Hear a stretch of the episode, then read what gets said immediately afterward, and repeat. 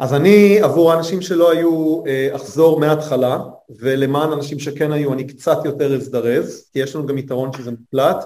אני כבר אומר לכם שזה נושא שאני מתכוון להשקיע בו הרבה זמן בשנים הקרובות ויהיו עוד הזדמנויות, זה מסגרת שינוי שאני עושה בחיים שלי ככה שאנחנו לא נצא מפה היום במחסור, זה, זה הנקודה. עכשיו שאלת אותי מהי, מהי תודעת שפע, אני אפרק את זה לשתי מילים, נתחיל רגע במהי תודעה, okay? תודעה היא מצב צבירה, היא איזשהו מצב, סוג של מודעות שאנחנו נמצאים בתוכה והמודעות הזאת קובעת פחות או יותר את כל האינטראקציה שלנו עם העולם.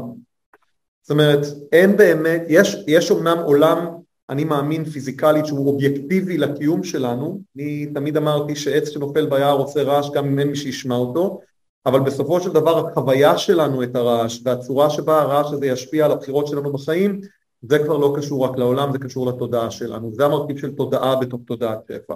המושג של שפע בעצם מדבר על האם אני חי במצב שבו אני מאמין שאני כל הזמן בסכנה קיומית, שזה תודעת מחסור, או האם אני מאמין או מאמינה שאני לא בסכנה קיומית ושבאמת יש פה, יש פה המון הזדמנויות והמון אפשרויות והמון דרכים להפיק טוב וזה מצב אחר להתקיים בו מאשר מצב שאני כל הזמן בחרדה קיומית. ועל זה אנחנו בעצם נדבר היום, אני אפתח רגע את המצגת, אמ, רגע לקפוץ קדימה. אמ, ואני אתחיל רגע. חברים לפתוח מצלמות, שנראה אתכם, את האנשים המחייכים, לא משנה אם אתם מבשלים, רצים, כן. ישנים, אה, אם, אם אתם מתקלחים יש לכם פטור, אבל uh, חוץ מזה... אז תראו, בהרצאה ביום שישי אני פתחתי עם כמה דוגמאות שקשורות לצורה שבה מהנדסים התנהגות אנושית. אני למשל הראיתי לכם דוגמה של משתנה ציבורית שציירו עליה ציור של זבוב משום שידעו שגברים שעומדים במשתנה ציבורית יכוונו לזבוב והמקום שבו מיקמו את הזבוב על המשתנה היה כזה שאם יפגעו בו תהיה מינימום השפרצה על הצדדים מה שיצמצם בעשרות ומאות אחוזים את הלכלוך ואז זה יחסוך הרבה מאוד כסף, ראינו את זה גם במקרים של איך שדות תעופה שיפרו את חוויית השירות בלי באמת לשפר את איכות השירות, כשהם ראו שאנשים לא אוהבים לחכות למזוודות שלהם יותר מדי זמן, במקום באמת לקצר את זמן ההגעה של המסעדה, של המזוודה, הם פשוט הרחיקו את המשואות מנקודת היציאה מהמטוס, אנשים לא שמו לב שהם צועדים כפול זמן וכשהם הגיעו למשואה הפלא ופלא זה חיכה להם והפלא ופלא תראו איזה יופי אנחנו מאוד שבעי רצון מהשירות. כל הדברים, הדוגמאות האלה ועוד הרבה מאוד דוגמאות אחרות הן דוגמאות שקשורות לעולם שבו אנחנו מאמינים שיש מערכת הפעלה אנושית, אנחנו מאמינים שקיימת חוקיות בדרך שבה בני אדם מבינים את העולם, מגיבים אל העולם, זה הבסיס לחינוך מודרני, זה הבסיס לאסטרטגיות מדיניות של איך לעודד אנשים להתנהג בצורה אחת או אחרת, והבעיה היא שהרבה מאוד גורמים בעלי כוח כבר מבינים את מערכת ההפעלה הזאת, אבל אנחנו, שהמערכת שורה בתוכנו, לא מספיק מכירים אותה. וזה בעצם חותר תחת האוטונומיות והעצמאות שלנו להיות אדונים לגורל שלנו במידה מסוימת. ובעבודה שלי בעשרים שנים האחרונות מול הרבה מאוד ארגונים, שבאו והתחילו לדבר איתי על תגיד, למה יש כזאת התנגדות לשינוי במבנה הארגוני? למה יש כזאת התנגדות להכנסה של טכנולוגיה חדשה? למה יש כזאת התנגדות לפיתוח של מוצר חדש? למה יש כזאת התנגדות לפתיחת שווקים חדשים? למה אנחנו רואים אחוזי כישלון מטריפים בתחום עסקי שלם שקוראים לו מיזוגים ורכישות? אחוזי כישלון מפוארים במאות מיליארדי דולרים בכל העולם. אז ניסינו להתמודד עם כל השאלות האלה כל פעם בצורה נקודתית, אבל לאורך השנים התחלנו לחבר את הנקודות. ולפני כמה שנים כשישבנו והסתכלנו אחורה על עצמנו הבנו שבעצם הבעיה היא שמערכת ההפעלה האנושית עדיין חושבת שאנחנו חיים לפני כמה אלפי שנה. השינויים הפנימיים של המוח האנושי בכמה אלפי שנה במונחים אבולוציוניים הם כלום. חמשת אלפים שנה במונחים ביולוגיים אבולוציוניים הם שום דבר. חמשת אלפים שנה במונחים חברתיים סביבתיים הם המון. שלושים שנה הם המון. נכון? אנחנו זוכרים תקופה בחיינו שכמעט כל מאפיין של העידן שאנחנו חיים בו לא היה קיים. תחשבו מה מדפסות עשו לתעשיית הדפוס, תחשבו מה טלפונים חכמים עשו, מה מייקרוסופט עשו, מה שירותי הענן של אמזון עשו, מה פייסבוק עשה. זאת אומרת, אנחנו בחיינו ראינו שינויים כל כך דרמטיים, ואחד מהמאפיינים הגדולים ביותר של השינויים האלה הוא בעצם האינטנסיביות והכמות של הגירויים שאנחנו חשופים אליהם וקצב השינוי שאנחנו נדרשים אליו לעומת למשל קצב השינוי שאבות אבותינו אפילו לפני ארבע דורות היו צריכים להתמודד איתו. והעובדה שאנחנו אדם קדמון מייצרת את המציאות הזו שדיברתי עליה ביום שישי מצד אחד באמת כל הכבוד למין האנושי אני מוריד את הכובע מה שאנחנו הצלחנו לעשות כנראה למיטב ידיעתנו לא מתקרב או, או אף שום יצור חי אחר על כדור הארץ לא יודע להתחרות בו. כל הכבוד לדינוזאורים שחיו כל כך הרבה זמן אבל אף חיה או יצור בטבע שאנחנו מכירים לא יצר את השינויים שאנחנו יצרנו. מפיצוח האטום דרך הנחתת אדם על הירח וכדומה. אבל האמת היא שעמוק בפנים אנחנו עדיין הבן אדם הזה והדבר הזה הוא נכון גם אה, על מגדרית, זאת אומרת אנחנו רואים פה אדם קדמון כי יותר קל, אבל אנחנו בעצם, זה נכון לכולם. ולמה זה בעייתי? הגרף הזה שאני הראיתי לכם עוד פעם ביום שישי, אני קצת רץ על זה, מתאר שתי תכונות יסוד מרכזיות שלנו כיצור, אחד, היכולת שלנו להסתגל, שאנחנו מגדירים הסתגלות כהיכולת שלנו להתאים את עצמנו לסביבה משתנה, זאת אומרת שבמפגש עם הסביבה אנחנו נשתנה, וחדשנות, שזה דווקא היכולת שלנו לגרום לסביבה להשתנות לצרכים שלנו. למשל, מזגן. מזגן שנתתי דוגמה הזאת, אני יכול פתאום לשלוט באקלים סביבי, זו דוגמה קלאסית לחדשנות. למשל, היכולת לשגר סיגנלים, אני עכשיו מדבר איתכם דרך מחשב שקולט את הסיגנלים שלי, מעביר אותם ללוויין בחלל, מהלוויין הזה הוא יורד חזרה ומגיע אליכם, וזה קורה בשבריר שנייה זה מדהים, אוקיי? זה ההיכרות שלנו את חוקי הפיזיקה והיכולת שלנו למנף אותם, וזה נהדר. אבל כשאנחנו רגע מסתכלים על הקצב של ההסתגלות אל מול הקצב של החדשנות, אנחנו מגלים שיש הבדל מהותי בין השניים. אני אגיד פה עוד פעם משהו שאמרתי בשישי, הגרפים האלה לא מדויקים מתמטית, אין פה באמת אלגוריתם שמתאר את הזווית של הקו הלינארי, אבל מה שאנחנו יודעים זה שקצב חדשנות נע הרבה יותר מהר מקצב ההסתגלות ובשלב מסוים הקווים חוצים אחד את השני, יש כאלה שטוענים שנקודת החצייה קרתה בסביבות 2007, 2008, המצאת הטלפון החכם, המצאת ה-Amazon Web Services, שתי פריצות הדרך הטכנולוגיות שמוגדרות כנקודת המוצא של העידן הכי אקטואלי שאנחנו חיים בו, יש כאלה שאומרים שזה בכלל התחיל לפני 30 שנה, בתקופת הדוט קום הגדולה, זה לא כל כך משנה במונחים של 10, 20, 30 שנה. מה שמעניין זה שככל שהקווים האלה ממשיכים לנוע, הפער ביניהם גדל. והפער הזה בא במחיר מאוד כבד, זאת ההיפותזה שלי, אני אומר את זה בזהירות, משום שהנתונים שאני מראה פה לא עומדים בתנאים של קשר סיבתי כמו שנוטים אה, לשייך במדע. אנחנו לא יודעים להגיד אחד לאחד זה מה שגורם לדיכאון. אנחנו כן יודעים להגיד שיש מתאם בין מה שקורה לנו בשלושים שנים האחרונות לבין עלייה דרמטית במספרים של התאבדות, במספ... במספרים של דיכאון קליני, בחרדה, בתופעות כלל עולמיות של שוק העבודה, שזה באמת עד עכשיו מאוד מתקשים להסביר את זה.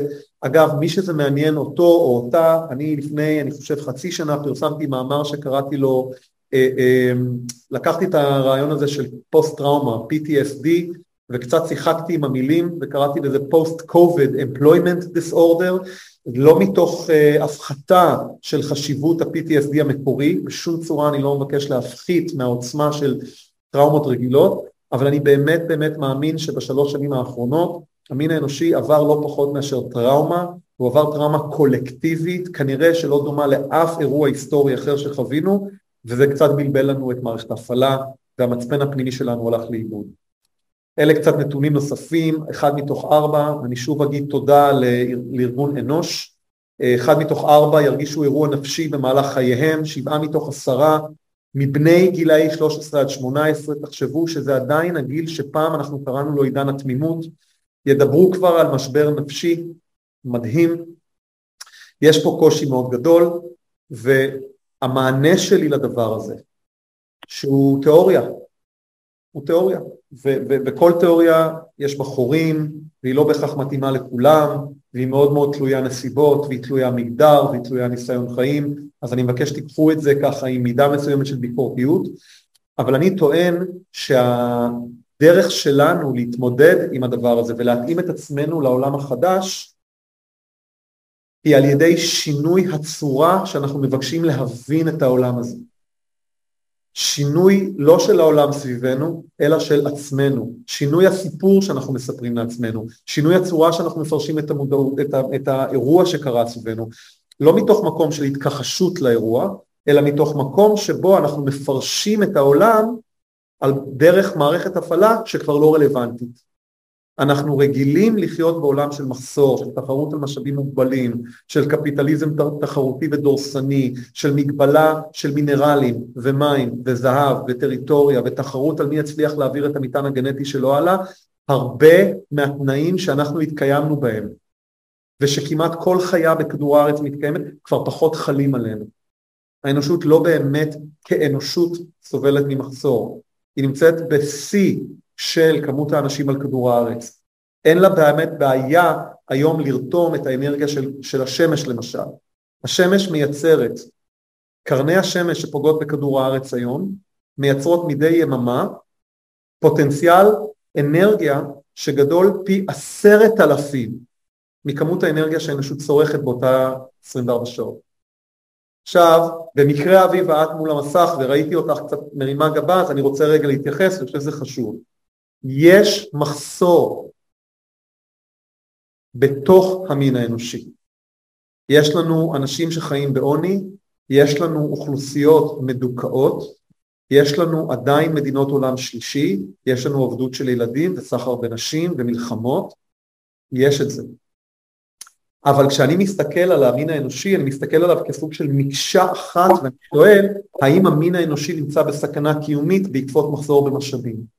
כשאני יודע שארצות הברית אה, אה, שורפת כמויות אדירות של חיטה, היא, היא עושה את זה כדי לשמר מחסור שמצידו משמר שווי כלכלי, שמצידו משמר איזון כלכלי של הכלכלה האמריקאית, אבל האם אפשר היה לקחת את החיטה הזאת ולחלוק אותה? כן, והדבר הזה קיים, זה שאין חלוקת משאבים שווה, ואני לא מטיף פה קומוניזם בשום צורה, אבל אני מדבר על האנושות כמקשה אחת, אני מסתכל עלינו כמין יצור אחד שנע קדימה בציר הזמן. בואו נתקדם ככה בזריזות, בואו נדבר על, ה, ה, ואמרתי כבר מקודם, זאת גישה מכלילה, היא לא נכונה למאה אחוז מהאנשים, היא לא מתאימה לכולם, אבל אני מנסה, אני ניגש לזה יותר ממקום פילוסופי מאשר פסיכולוגי, ולכן מה שמעניין אותי זה האנושות כמקשה אחת.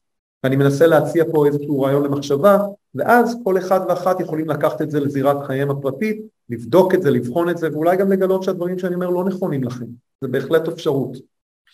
שלוש זירות מרכזיות, שאני חושב שכדאי לנו להתחיל להסתכל עליהן מהמקום של תודעת שפע. יש את הזירה המקצועית. בזירה המקצועית או המסחרית או הכלכלית, איך שתרצו, אנחנו נדבר על ארבעת הנקודות הללו, ארבע הנקודות הללו, בזירה הפנימית אנחנו נדבר רגע על מה קורה בינינו לבין עצמנו כשאנחנו בוחנים את חיינו. הרי אתם יודעים שהרי פרויד דיבר על האגו והסופר אגו ובבודהיזם דיברו על, clinging and longing, נכון? ברחו לי המילים בעברית כרגע, אבל איך אני מתייחס לעצמי כשאני מסתכל במראה, איך אני מסתכל לעבר שלי, איך אני מסתכל לעתיד שלי, וכמובן בזירה הבין אישית, איך אני מתייחס לאנשים בסביבה שלי, איך אני מתייחס לאינטימיות, איך אני מתייחס לחשיפות, וזה משהו שמאוד חשוב לי שנגיע אליו. אז יש את הטבלה הזאת, הטבלה הזאת, אה, מי שמכיר אותי יודע, אני מאוד מאוד אוהב לראות את העולם בטבלאות, וזאת העוצמה שלי וזאת גם החולשה שלי. כי העולם הוא לא באמת טבלאות, נכון? העולם הוא בסופו של דבר ברדק אחד גדול, מין כדור סבוך כזה של אה, חוט שאנחנו לא יודעים מאיפה למשוך אותו. אני אוהב להסתכל על העולם בטבלאות כי זה דווקא עוזר לי לעשות סדר. טבלאות שוקולד. טבלאות שוקולד, טבלאות אקסל, אני באמת, אה, אה, עכשיו הטבלאות האלה מבחינתי, הן לא צריכות להיות 100% מדויקות, הן צריכות לעזור לי שנייה להפשיט את המורכבות של המציאות ולהגיע לדברים שהם בעיקרון נכונים, שהם דוחפים אותי אל הדרך הנכונה, שהם עוזרים לי להבין סוגיות מאוד מורכבות. once אני מבין, מרגע שאני מצליח להבין את הרעיונות שבבסיס הטבלה הזאת, הדיוק, החידוד, הליטוש קורה כבר בהתנסות היומיומית שלי ובניסוי תהייה למידה, ניסוי תהייה למידה, זה הרעיון. ואת הניסוי תהייה הזה אני לא יכול לעשות בשבילכם, אנחנו כל אחד צריך לעשות בעצמו ולראות מה עובד ומה לא עובד. בואו נדבר רגע על הרעיון של הקניית שווי. אני אוהב את הדוגמה הזאת אה, משום שהיא, אני חושב שהיהלום אולי אחת מהדוגמאות המעניינות ביותר למהי מניפולציה בהקניית שווי. אתם יודעים, במקור יהלומים היו שווים הרבה, א', כי הם מאוד נוצצים, וב', דווקא בגלל שיש להם מבנה אטומי מאוד ייחודי, שהוא מאפשר לי להשתמש ביהלום ככלי מסוים, אה, אה, שאני יכול לחתוך איתו חומרים מאוד מאוד קשים, ובאמת הייתה הרבה תקופה, כמו עם הבעלה לזהב וכמו עם מינרלים יקרים אחרים, שבאמת באמת לאנושות לא הייתה נגישות לכל המינרלים האלה שהיו מתחת, בתוך האדמה. ואני רואה היום שאנחנו ממשיכים לשמר את התפיסה הזאת של היהלומים למרות שאין באמת מחסור ביהלומים היום בעולם. יש כמות טונות על פני טונות על פני טונות שמוחזקיות בתוך האנגרים גדולים ויש קרטל של כמה חברות ששולטות בשחרור של היום כמו שאמריקה שולטת בחיטה. בואו נסתכל רגע על ההבדל בהקניית שווי למשהו. אני מסתכל על משהו בחיים שלי ואני שואל זה שווה לי או לא שווה לי בתודעת מחסור, הצורה שבה אני אקבע את השווי של היהלום הזה תהיה חיצונית ליהלום. מה זאת אומרת? אני אשים יהלום על השולחן ומישהו יגיד לי כמה הוא שווה ובוודאי שיהיו את המומחים שיסתכלו עם זכוכית מגדלת ויגידו לי יש את הניקיון של היהלום ויש את ה... את כמה הוא חתוך נכון, אחלה. אבל בסופו של דבר מה שיקבע את השווי הזה ואת התכונות האלה של היהלום יהיו כמה עוד יהלומים כאלה יש זמינים לרכישה. וזה בעצם אומר שכדי לקבוע את השווי של היהלום אני בכלל צריך לא להסתכל על היהלום, אני צריך להסתכל על הסביבה של היהלום. השווי שלו נמצא מחוץ ליהלום. כשאני מסתכל בתודעה של שפע, אני מנסה להשקיט את הרעשים החיצוניים, אני מנסה לשאול את עצמי מה מערכת היחסים שלי עם היהלום? כשאני מסתכל על מערכת היחסים שלי עם הסביבה, עם אובייקט בתוך הסביבה, או עם בן אדם בתוך הסביבה, אפשר גם לשייך את הדבר הזה לאהבה ולזוגיות, נכון? אז אני שואל את עצמי, האם היהלום הזה יכול לשמש אותי כרגע? אני צריך כרגע לעשות חיתוכים יקרים, אני צריך כרגע טור, אני רוצה פריזמה שאני יכול לעשות את הניסויים מדעיים, אני רוצה להיות מסוגל לנגן מוזיקה מסוימת, שאתם יודעים שפעם בפטיפון הדבר שניגן על הפטיפון היה ראש של יהלום, זה נחשב הדבר הכי איכותי, זה לא נשחק, אני אוהב את הצורה הזאת של היהלום, היא מדברת אליי. ואם אני נהנה מהתכונות המובנות של היהלום, זה בכלל לא משנה אם גם לאחרים יש אותו. עכשיו תחשבו מה זה אומר. זה אומר שאני משתחרר מהתלות שלי בסביבה כדי לקבוע שווי. האם אפשר להכיל את זה על כל אובייקט בעולם? לא. מישהו בכנס שאל אותי, רגע, אבל אני לא יכול לקבוע שווי של דירה פה במרכז תל אביב רק על פי השימושיות שלה. כי בסופו של דבר השימושיות של דירת שלושה חדרים היא פחות או יותר אותה שימושיות ובוא נגיד שאני גם יכול לדבר על נגישות לחיי חברה ונגישות לתחבורה ציבורית ונגישות לבתי חולים, ונגיש, נכון? אבל בסופו של דבר אם אנחנו נשאל את עצמנו למה דירות שוות יותר בתל אביב מאשר נגיד בשדרות או באר שבע, אנחנו נגלה שזה לא רק היבטים פונקציונליים של נגישות למקומות עבודה ותחבורה ציבורית, אנחנו נגלה שזה קשור הרבה מאוד לאופנה ולאיזשהו מעגל שמזין את עצמו. והרבה פעמים אנחנו נשאל את עצמנו, האם אני באמת צריך את הדירה הזאת למגורים? אני לא נכנס פה כרגע להבדל בין דירה למגורים לדירה להשקעה, אל תדברו איתי על כלכלה, לא מבין בזה. שזה יש לנו את אה, נועם, תאמינו לי, הוא הבן אדם. אני מבקש לבחון מחדש את הקול הפנימי שלי ואת הפרקטיקה המעשית והלא סמלית של שווי כדי באמת להגיע למקום שאני יכול לשאול את עצמי האם אני רוצה את היהלום הזה כמה אנשים הולכים וקונים יהלומים ותכשיטים לפני שהם מתחתנים ונכנסים בגלל זה לחובות ומרגישים שהיהלום שקניתי הוא קטן יותר מהיהלום של החברה שלה וזה לא נעים לי וכדומה ואיזה באסה, איזה באסה נכון? במקום פשוט להסתכל על האובייקט וליהנות ממנו ולהגיד מאיפה השווי שלו נגזר, האם הוא נגזר מהתכונות שבתוכו או האם הוא נגזר מהתכונות שמסביבו. כשאין מחסור אז גם אין צורך בהשוואתיות. עכשיו אני רוצה שתבינו, הנושא הזה של הערכת שווי, כמה הוא חשוב. קהנמן וטברסקי שדיברתי עליהם ואני אה, אה, נכנסתי לזה בהרצאה, עשו ניסוי מחשבתי עם אנשים, הם אמרו להם אתם יכולים לבחור בין שתי אפשרויות תיאורטיות, שתי אפשרויות מתקיימות באותו עולם כלכלי. אפשרות ראשונה, אתם מקבלים 20 אלף שקל בחודש, כל החברים שלכם מקבלים 10.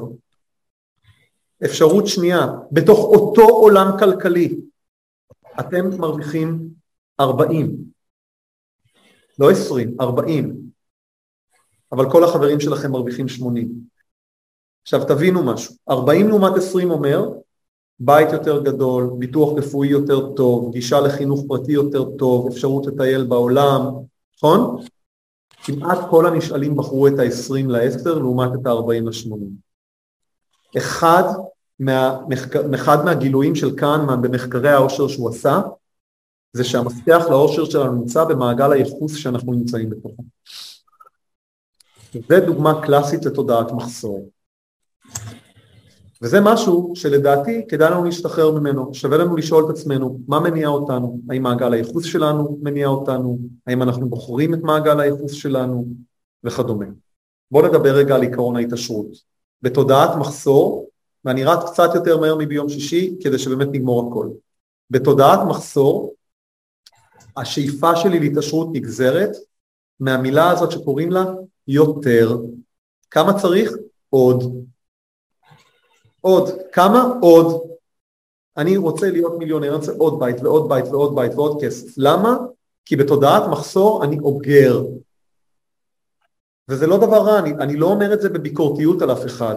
הצורך לאגור הוא צורך הישרדותי, הגיוני. כשאני חי בתנאים של חוסר ודאות ואני לא יודע איך יהיה החציר או הבציר שנה הבאה ואני לא יודע עוד כמה זמן ירד גשם ואני לא יודע כמה זמן ייקח לי עד שאני אצוד את הממותה הבאה אני צד כמה שיותר ואני אוגר איפה שאני יכול. אחת מההתפתחויות היותר מעניינות של המין האנושי הייתה כשלמדנו לשמר מזון, נכון? וכבר לא לשלוט באיתני הטבע, דוגמה קלאסית לחדשנות, ולא להסתמך על איתני הטבע. מעולה, אבל כשאני בעידן שבו עוד ועוד ועוד ועוד ועוד ואני לא יודע שובע, הרבה פעמים הדבר הזה ממש יכול לבלבל אותנו, אנחנו רואים דוגמאות כמו חברות כמו אנרון ותרנוס, מי שלא מכיר, אני מציע לכם להכיר את הדברים האלה, כי אני לא חושב שיש מישהו פה בשיחה שלנו שיש סיכוי שהוא יתנהג כמו שאליזבת הולנס התנהגה, גרמה נזק של מיליארדים ופגעה בחיי אדם והובילה אנשים להתאבדות. אני לא חושב שיש מישהו בשיחה שלנו היום שבאמת יגיע למצב של שני האנשים האלה, חברת אנרון שפשטה רגל בעקבות מרמה בלתי פוסקת וחמדנות בלתי אה, ללא גבולות, עלו ל-40 אלף אנשים בפנסיה שלהם בארצות הברית לפני 20 ומשהו שנה. אני רק חושב שהדוגמאות האלה מראות לנו לאן החול התובעני יכול להגיע כשאנחנו באמת נמצאים במרדף אינסופי אחרי עוד. וכשאנחנו נמצאים במרדף אחרי אינסופי עוד, שום דבר שיש לנו לא מספיק. האושר תמיד נמצא שם, האושר תמיד נמצא בפער בין מה שיש לי למה שאני חושב שצריך להיות. תכף נדבר על כמה באמת צריך להיות. בכלכלת מספיק אני מתחיל להבין שאני לא חייב למשוך את הכל אליי, אני, אני יכול לשתף פעולה עם אחרים. הפרסומת הזאת שהראיתי לכם ביום שישי, אמרתי לכם גם אז, היא, היא הביאה אותי כמעט לדמעות, כי זו פרסומת של בורגר קינג, שהיא היריבה הכי, כי אני מדבר איתכם אם אתם מכירים את הסיפור של רומיו ויוליה והמלחמה בין המשפחות, זה שתי התאגידים האלה. זה מלחמת חורמה על השוק האמריקאי, ששני תאגידים עם קפיטליזם דורסני, והנה יום בהיר אחד, בזמן קורונה, בשיא המשבר, מגיעה בורגר קינג ומפרסמת משהו שהוא בעיניי מהפכה, ואומר, תקשיבו, לא חשבנו לעולם שנמליץ לכם את זה. אבל אנחנו חושבים שכדאי לכם גם לאכול מהרשתות האחרות. הם בכוונה שמו בכותרת את מקדונלדס, למרות שיש פה רשימה של עוד חברות, כי מקדונלדס היא היריבה שלהם. יש כאלה שאומרים שזה דווקא מפגן כוח, שאם אני יכול להפנות אנשים למתחרים שלי, אני בעצם אומר שאני מפחד ואני יותר טוב וכל הדברים האלה. אבל אם אתם קוראים את תוכן ההודעה, אתם מבינים שהם אומרים, אם אתם רוצים לעזור, הם אומרים ככה, We never thought we'd be asking you to do this. מעולם לא חשבנו שנבקש מכם לעשות את זה. אבל מסעדות שמעסיקות אלפי אנשים בארצות הברית זקוקות היום לתמיכה שלכם. זאת אומרת, הייתה פה דאגה למשהו גדול יותר. והייתה פה הבנה שדווקא בתקופה של משבר, שיתוף פעולה ומיתון החמדנות ואני לעומת כולם, דווקא זה מה שיעזור לכולם להצליח. כשהגאות עולה, כל הספינות עולות. והתפיסה הזאת היא תפיסה של שפע. אנחנו, אה, אני נתקלתי בדבר הזה, זה לא חדש, הפילוסוף אפיקורוס כבר לפני 2500 שנה צייר, קשקש על אבן, אני לא יודע בדיוק איך, את הגרף הזה, שמתאר בעצם את נקודת המפתח שאנחנו צריכים לנסות לזהות בחיינו, של מהו העושר שאני צריך או צריכה כדי להבטיח את קיום צורכי הבסיס שלי, שמסלאו דיבר עליהם, פירמידת הצרכים של מסלאו, מה אני צריך כדי להגיע למימוש עצמי, מה אני צריך להגיע כדי שאני אוכל להיות אומן או יוצרת או מישהו שבאמת מרגיש שהוא מתקיים מעבר להישרדות של אוכל ומזון ו- ו- ושירותי בריאות. והוא מראה פה נתון שכבר לפני עשרים שנה במחקרים מוכח בצורה מאוד מאוד יפה, או תוקף לפחות, של מעבר לכמות כסף מסוימת בחיינו, שהיא אגב הרבה יותר נמוכה ממה שרוב האנשים חושבים, התרומה של כסף לאושר שלנו הולכת ופוחתת, הולכת ופוחתת. האם זה אומר שאני נגד התעשרות? האם זה אומר שמרגע שסיפקתם את הצרכים שלכם אתם לא צריכים יותר ללכת ולדבר עם אנשים כמו נועם ואחרים ולראות איך קונים עוד דירה ומשקיעים? לא. הכל נמצא בתודעה. השאלה היא מה הכוח שמניע אותנו אל עבר היעד הבא שלנו. כל פעולה שאנחנו עושים, אני משייך אותה והפסיכולוגית שלי אומרת לי שזו טעות קטלנית שאני עושה, כי זה כאילו מייצר בינאריות, אבל אני חושב שכל פעולה שאני רואה בן אדם עושה, אני שואל את עצמי, האם הבן אדם הזה בורח ממשהו, ואני רואה את התנועה של האובייקט במרחב כהתרחקות מנקודת מוצא מסוימת, אני בורח מהילדות שלי, אני בורח מהעוני שהיה לי, אני בורח מהמשבר שהיה לי, אני בורח מהכאב שחוויתי, אני לא רוצה שזה יקרה לי יותר בעולם, או אותו התנועה של אובייקט במרחב, אפשר גם לתאר אותה כהתקרבות למשהו. האם אני רץ מ, או האם אני רץ אל? והפעולה יכולה להיות אותה פעולה, אני פשוט חושב שהמפתח אל העושר וההגנה שלנו מפני חמדנות הרסנית וההגנה שלנו מפני פספוס הזדמנויות אדירות לשיתוף פעולה נמצאת בהקשר התודעתי. אתם רוצים ללכת ולעשות עוד מיליון מעולה, רוצים לפתוח עוד קורס, להגדיל את העסק, לפתוח סניפים בחו"ל, לפרסם עוד ספר, אחלה. אתם רוצים להגדיל את האוסף האומנותי שיש לכם, מעולה. מבחינתי מה שהופך את זה לטוב או רע לא הוא לא הפעולה עצמה, אלא הוא הבסיס התודעתי שבבסיס ש, שנמצא מאחוריה. ואם אנחנו נעבור את הנקודה הזאת ונדע שעברנו את הנקודה הזאת ונמשיך לנסות להתעשר, אבל מתוך תודעה של שפע, איכות חיינו תהיה טובה יותר, הסיכוי שגם נתרום לסביבה שלנו עולה, ופתאום דבר יוצר דבר.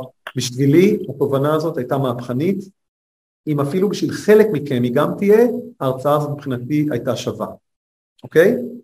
והדבר הבא באמת מדבר על חלוקת משאבים. בתודעת מחסור יש שאיפה למונופוליזם. יש שאיפה ליצור בסיס כוח כל כך חזק שאני מרסק את המתחרים שלי ואף אחד לא יכול להתחרר, להתחרות בי. אין מספיק, תמיד צריך עוד, זה חוזר למה שאמרנו מקודם על ההתעשרות. בתודעת שפע יש הבנה שככל שאני נותן לאחרים יותר, לי יש יותר. בתודעת מחסור ככל שאני לאחרים יש להם יותר, לי יש פחות.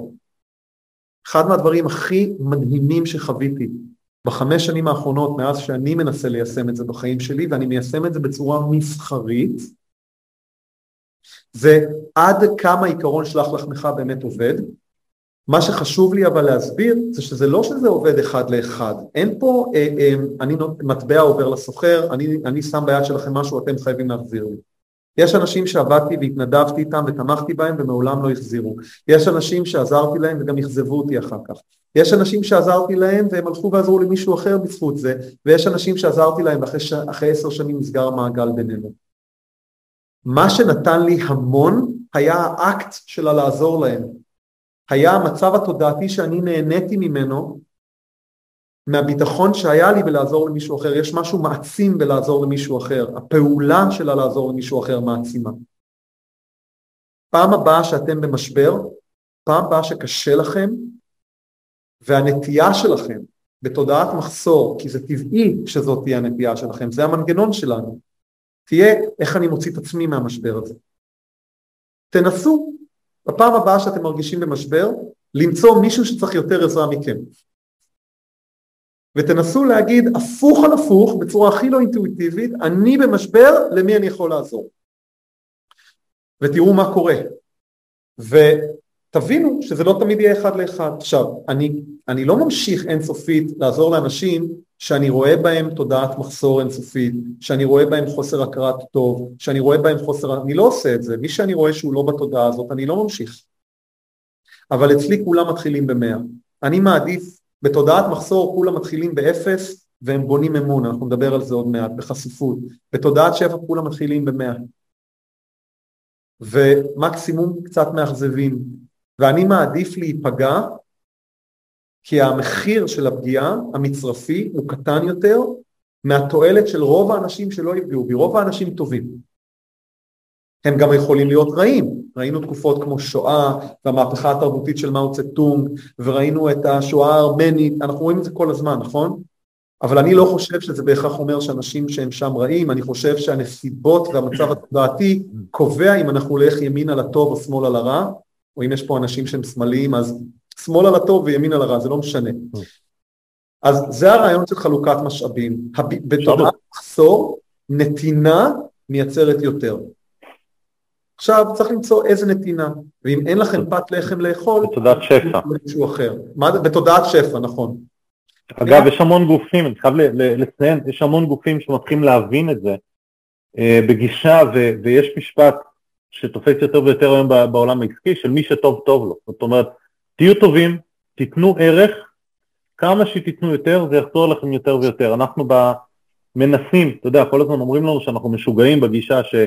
אנחנו נותנים את הוובינרים חינם והרצאות חינם וכנסים חינם והכל חינם ורק לתת ו- ויש לנו, אני לא, לא אתן שמות אבל של מנטורים מתחרים ו- וגופים מתחרים שבארבע עיניים אומרים לו תגידו אנחנו לא מבינים אתם מחלקים את כל הידע בחינם אז מה נשאר לכם מסחרית וזה בדיוק העניין ידעתי שאתה מחייך כי אתה באותו ראש כמוני. לגמרי. יש כל כך הרבה ידע ומי שאומר משפט כזה אם אתה נותן זה אומר עליו דבר אחד מאוד פשוט. אין לו מספיק, א', אין לו את החשיבה, וב', כנראה אין לו מספיק ערך שהוא יכול לתת, כי הוא מפחד לתת הרבה, ואז לא יישאר לו לתת בתשלום את הפרימיום לצורך העניין. אוקיי, השוק קטן מדי. תראו, חלק מהסיבה של תודעת שפע, בגלל ההתפתחות הטכנולוגית שלנו. תראו, אם אני הייתי יועץ בתחום שלי לפני עידן האינטרנט, קהל המטרה שהייתי יכול להתפרנס ממנו היה מאוד מוגבל מבחינת הנגישות הגיאוגרפית שיש לי, נכון? יש לי, אני גר בעיר מסוימת, אני גר במדינה מסוימת, יש לי עכשיו, אם כל השחקנים פה במדינת ישראל שנמצאים בתחום שלי אה, היו מתחרים איתי רק על השוק של תל אביב, אז היה מחסור אמיתי. זה, זה היה נכון שהייתה תחרות, אבל זה כבר לא נכון. אני היום נותן שירות, כשהקורונה התחילה, ואני קורקעתי פה במדינת ישראל, אני במשך ארבעה חודשים הכשרתי 1,250 אנשי מכירות של חברת פורצ'ן 500 ב-15 מדינות בלי לצאת מהסלון של הבית שלי. וה, וזאת חברה אחת. זאת אומרת, היכולת של האנושות היום לצרוך שירותים היא חסרת תקדים. הנגישות שיש לנו לעולם חסרת תקדים. הסיבה שאני כל כך מחפש לשתף פעולה ולרתום וליצור סנרגיה עם שחקנים בתחום שלי בישראל זה כי אני יודע שביחד אנחנו יכולים לשכנע ולחנך את השוק להגדיל ביקוש בצורה, תבינו, אם אנחנו ניקח את ה-20 חברות, 30 חברות הייעוץ המובילות היום בישראל ונייצר 100% ביקוש לזמן שיש להם לתת היום, לדעתי עדיין 95% מהשוק הישראלי יישאר בלי קבלת שירותים. באמת שיש מספיק לכולם, אבל בראש שלנו אנחנו לא חושבים ככה, אנחנו חושבים, אה, שלא ייקח לי את הלקוח הזה ולא ייקח לי את הלקוח הזה, וזה לא נכון. וזה חלק מהשינוי שאנחנו צריכים להבין, כי השינוי הזה של האינטרנט והגישה הגלובלית ומהפכת המידע וכל הדברים האלה, הוא בסך הכל 30 שנה, תבינו, זה לא כלום במונחים של שינוי תודעתי, או שינוי אפילו תודעה שהיא חלק, התודעה שלנו היא לא רק תוצאה של ניסיון חיינו, היא גם תוצאה של הצבירה של הניסיון ההיסטורית של ההורים שלנו וההורים שלהם וההורים שלהם וההורים שלהם, אוקיי? במונחים יותר ביולוגיים, אם תרצו, קוראים לזה מטה-גנטיקה. אז אתן לכם דוגמה, כנסו לאתר של ויימר, תלכו ל-about us, עלינו, ותראו שיש שם קודוס, דף פרגון. ובדף הזה אנחנו מספרים על צמרת ועל גלעד ועל דפנה ודונה, וכל אחד מהשחקנים האלה, למעט יונתן, מתחרים ישירים שלי. זאת אומרת, מה זה מתחרים ישירים שלי? הם לא עושים את מה שאני עושה, אבל לקוח שיקח אותם, ייקח אותם עם אותו תקציב שאחרת הוא היה לוקח אותי. לפני כמה שנים התקשר אליי לקוח ואמר לי, אנחנו רוצים אה, שתבוא לעבוד איתנו. אמרתי, וואלה, אמרו כן, ואנחנו גם עובדים עם גלעד. אני מכיר את גלעד כמה שנים, הוא בחור מדהים. ואמרתי להם, אני רוצה רק לוודא שזה בסדר עם גלעד. הם אמרו, תתקשר אליו. התקשרתי לגלעד, מה גלעד אמר לי? הוא אמר לי, תשמע, יש אזורים בחברה שאני יותר טוב ממך, ויש אזורים בחברה שאתה יותר טוב ממני, ובאזורים שאתה יותר טוב ממני, הם צריכים אותך כרגע, ומבחינתי המטרה העליונה היא לייצר ערך ללקוח הזה. אתם מבינים? ואחרי חצי שנה הוא היה צריך עזרה ממשהו, זאת אומרת, יש פה, ה- ה- ה- כי זה בן אדם שחי בתודעה של שפע, וזה בן אדם שחי בתודעה של שליחות, כל אחד מהאנשים שמופיעים פה, הרי לא שמתי פה את כל החברות, ויש עוד שלא הספקתי לשים שהם מדהימים, כן? נילי מנירם גיטם, היא נהדרת והיא אלופה במה שהיא עושה, והיא מתחרה ישירה שלי, אבל אנחנו אנשים עם שליחות. ברגע שהבנו שיש תקרה מסוימת לכמות הכסף שאנחנו צריכים כדי להיות מאושרים, עברנו למטרה אחרת שאין לה תקרה, וזה כמות הטוב שאנחנו יכולים לעשות. עכשיו, ככל שננסה לעשות יותר טוב, יותר לקוחות ירצו לעבוד איתנו, וזה מעגל שמזין את עצמו. זו תפיסה אחרת. פה יש לכם שקופית שלא מצאתי אותה בעברית ולא הספקתי לתרגם אותה, מדברת על המושג הזה באנגלית שטבעו אותו לפני אני חושב כמה עשרות שנים שקוראים לו co-opetition, co-opetition זה בעצם ערבוב של שתי מילים, cooperation ו-competition, בסדר? יש אה, אופנה כזאת למזג מילים, כמו satisficing, sacrifice and. ופה אנחנו רואים את היתרונות ואת החסרונות, זה לא תמיד עובד, לא תמיד אפשר, אבל גם אם אני אתחרה עם גלעד הלקוח ובסוף הוא יזכה, זה מפנה אותי ללקוח אחר, יש מספיק. וככל שמפתחים את השוק אז השוק מתפתח אז הביקוש גדל וזאת צמיחה שהיא בריאה. זה הנושא של חלוקת משאבים. אחד מהמשאבים שרציתי לדבר עליו באופן ספציפי זה משאב הידע. בתודעת מחסור אני שומר את כל הקלפים קרוב לחזה ואני מגן על המידע שלי ואני סוגר את המצגות שלי עם קוד ואני מחלק אותם רק ב-PDF ואני אה, תובע מי שמשתמש לי בחומרים. בתודעה של מחסור, הדאגה הכי גדולה שלי זה שיגנבו לי את המידע. והסמלים האלה ששמתי פה זה של האוניברסיטאות המובילות בארצות הברית, שאנחנו יודעים כמה קשה להתקבל אליהם, גם במונחים של תנאי קבלה, גם במונחים של ייחוס חברתי, גם במונחים של עלות כלכלית. פתאום נולד עידן השפע, ואין מה לדבר שבמונחים של ניהול מידע וידע אנחנו בעידן של שפע, ופתאום קמים גופים שהשם שלהם באנגלית זה Massive Open Online Courses, גופים כמו קורסרה, יודסיטי, כאן אקדמי וכדומה, שאלה פלטפורמות חינמיות שמאפשרות לאנשים, יש להם שיעורים מדי שבוע, בשיעור בודד יכולים לעלות מאה אלף אנשים זה, תחשבו איזה מרגש, זה מטורף זה. מאה אלף אנשים יושבים מקשיבים עכשיו לשיעור. וכדי שהדבר הזה יצליח וימשוך אנשים, מי המרצים שהם הביאו שילמדו שם? מפה. מהרווארד ו-MIT ו-YER וכל המוסדות הכי חזקים באו ואמרו, דרך אגב, חינם אין כסף. דן אריאלי לימד שם, ואחרים לימדו שם, המיטב המיטב של המיטב. אתם רוצים לקבל תעודה? 50 דולר לקורס. ודרך אגב, פה הפחד הכי גדול של האוניברסיטה זה שהתלמידים ירמו במבחנים. פה אתה עושה את המבחן בבית. רימית? אז לא למדת. אני לא צריך לשמור עליך, אני לא צריך לא להאמין לך, אני בא לתת לך ידע, אתה תעשה איתו מה שאתה רוצה. פה אני חייב לשמור על מחסור, אני חייב שתהיה יוקרה. פה רק שכמה שיותר אנשים ילמדו. למה?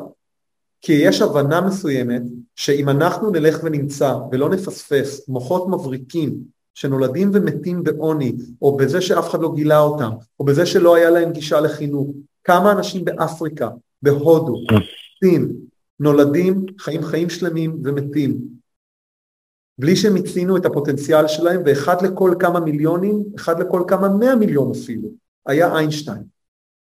ואיבדנו את האיינשטיין הזה. ומי מרוויח מאיינשטיין? מי מרוויח ממוצרט? מי מרוויח משייקספיר? שייקספיר היה אנגלי, רק האנגלים הרוויחו ממנו? לא. כל האנושות הרוויחה מהיצירה של האנשים האלה. אז ההבנה הזאת שכולנו בעניין הזה ביחד, ושכדאי לנו להפיץ את הידע, היא תובנה של שפע. ואני, נפל לי האסימון על הדבר הזה לפני כמה שנים, והתחלתי פשוט הכל, תלכו לאתר שלנו, הכל שם. לקוח מתקשר אליי ואומר, אני צריך עזרה ב... אנחנו חושבים על לבנות אה, אה, תוכנית של אה, בניית ערכים ארגוניים ותרבות ארגונית. אני מנסה לשכנע אותם לא לעבוד איתי. אני אומר להם, תקשיבו, mm.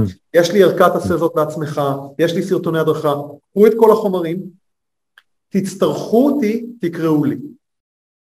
כי אני רוצה לבוא רק למקומות שאני באמת יכול לייצר ערך ואני אגבה כסף רק על משהו שהוא באמת מייצר לי מחסור. אתן לכם דוגמה נוספת למה זה תפיסה של כלכלת מספיק שדיברנו עליה מקודם. אני רוצה לפתוח קורס לעצמאים. אני רוצה לקחת את כל מה שלמדתי על ניהול עסק עצמאי בעשרים שנים האחרונות ולשתף את הידע הזה. אני הגדרתי לעצמי יעד הכנסה שנתי שאני רוצה מהקורס הזה. ככל שיותר אנשים יירשמו, מבחינתי, זה ניסוי, אני עוד לא יודע אם הוא יצליח, ככל שיותר אנשים יירשמו, בדיעבד אני אוריד את המחיר לכל המשתתפים. מבחינתי, שיגיע כמו למוק למחיר של שקל. יש לי יעד, אני לא רוצה בהכרח לעבור אותו. שנה הבאה, אם אני רוצה, אני אעלה את היעד. זאת התפיסה.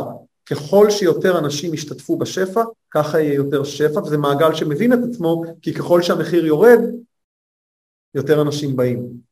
וכמובן שצריך להפעיל פה מכניקות של רווחיות ולהבין מהי תקורה ו- ולשמור רווחים גם לתקופות של קושי ומשברים, צריך להבין פה את המספרים, אבל תודעתית אני מגיע מתוך מקום של תיקחו, תיקחו.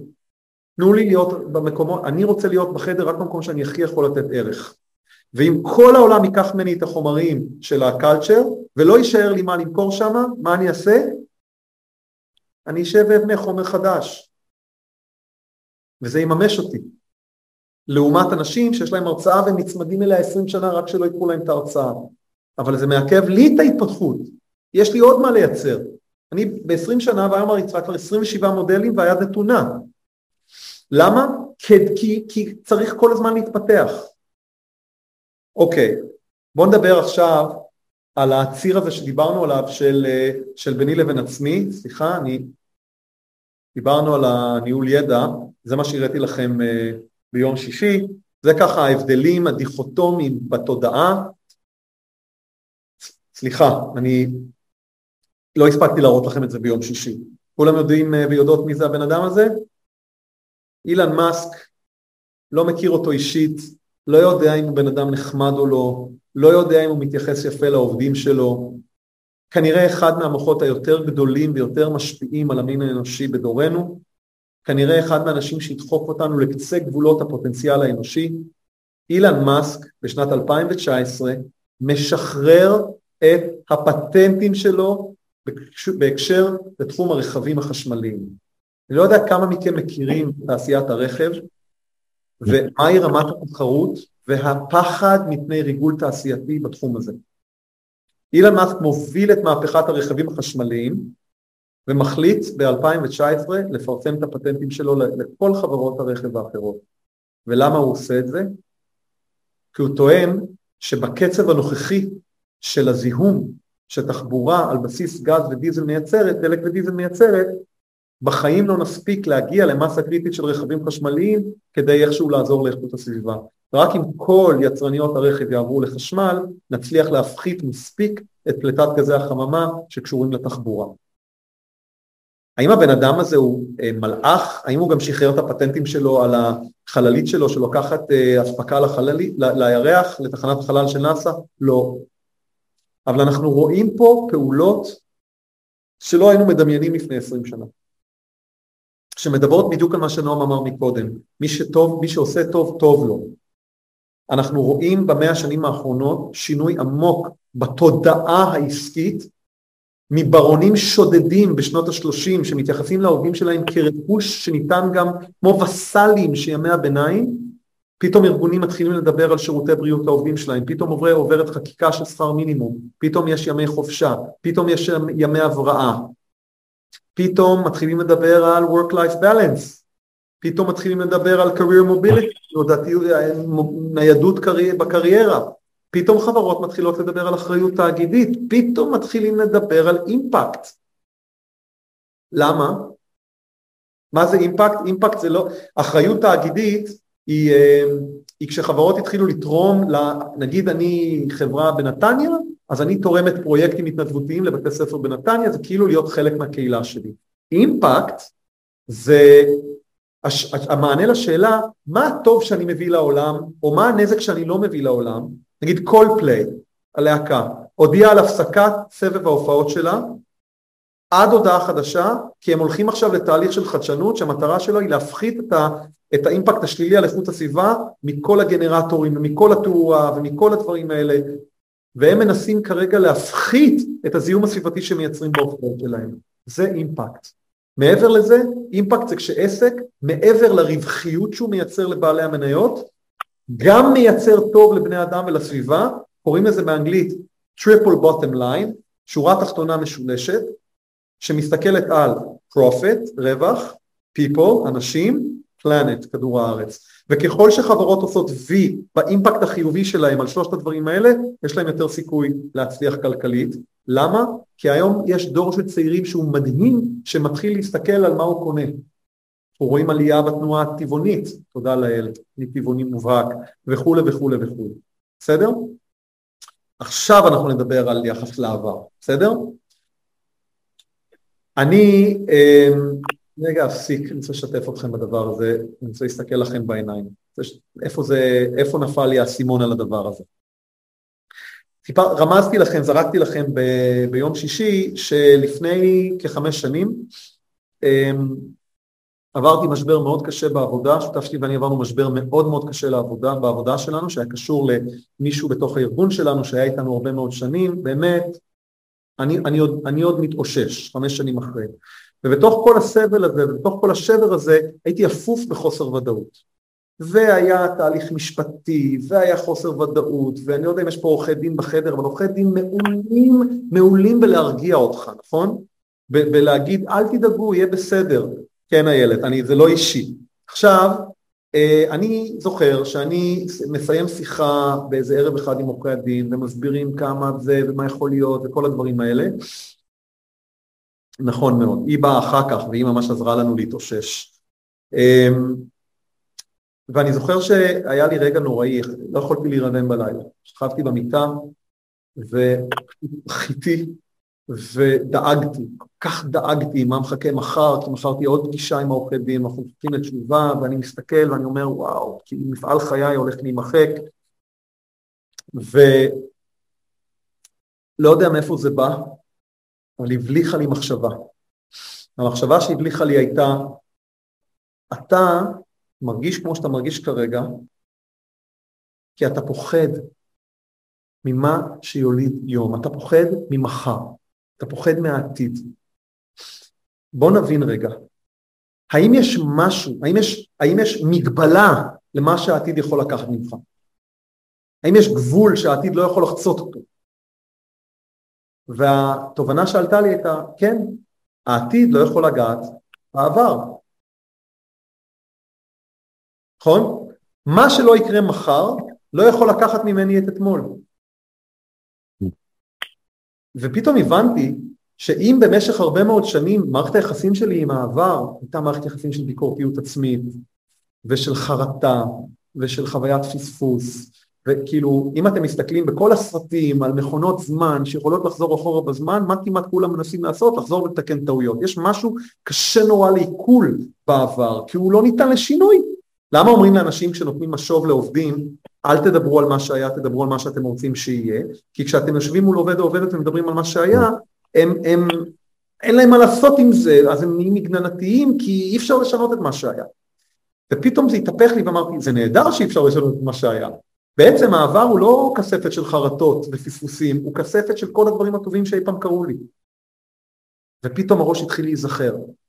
בהתנדבות שעשיתי אחרי הצבא עם נוער בסיכון בירושלים ובספר שכתבתי ב-2016 וב-40 מדינות שביקרתי בהן בעולם ובמסעדות שטעמתי ובהצגות שהייתי ובשירים ששמעתי ובאירועים החברתיים ותקשיבו המוח הוא נורא אסוציאטיבי לטוב ולרע ורעיון הוליד רעיון הוליד רעיון תוך חמש, תוך חמש דקות נרדמתי עם חיוך על הפנים היא כל כך מלא שכבר לא, כבר, כבר פתאום מה שהעתיד יכול לעשות לי נכנס לפרופורציה. כי, כי בעצם הצלחת שלי הייתה הרבה יותר מלאה ממה שהבנתי. למה היא הייתה יותר מלאה ממה שהבנתי? כי אני אדם קדמון, ואדם קדמון מכוות לחשוב על האין, לא לחשוב על היש, כי אם אני אצוד ממותה ויישארו לי עודפים ואני לא אוכל אותם, לא קרה כלום, אבל אם אני אהיה רעב עכשיו חודש, אני אמות. אנחנו מאוד מאוד מאוד מתוכנתים בראש שלנו להיות בהערכת חסר לדברים הטובים בחיים שלנו ובהערכת עודף למה שחסר לנו. מגיע למסעדה ורציתי מנה מסוימת ואין אותה, משבר. יש אותה, אחלה.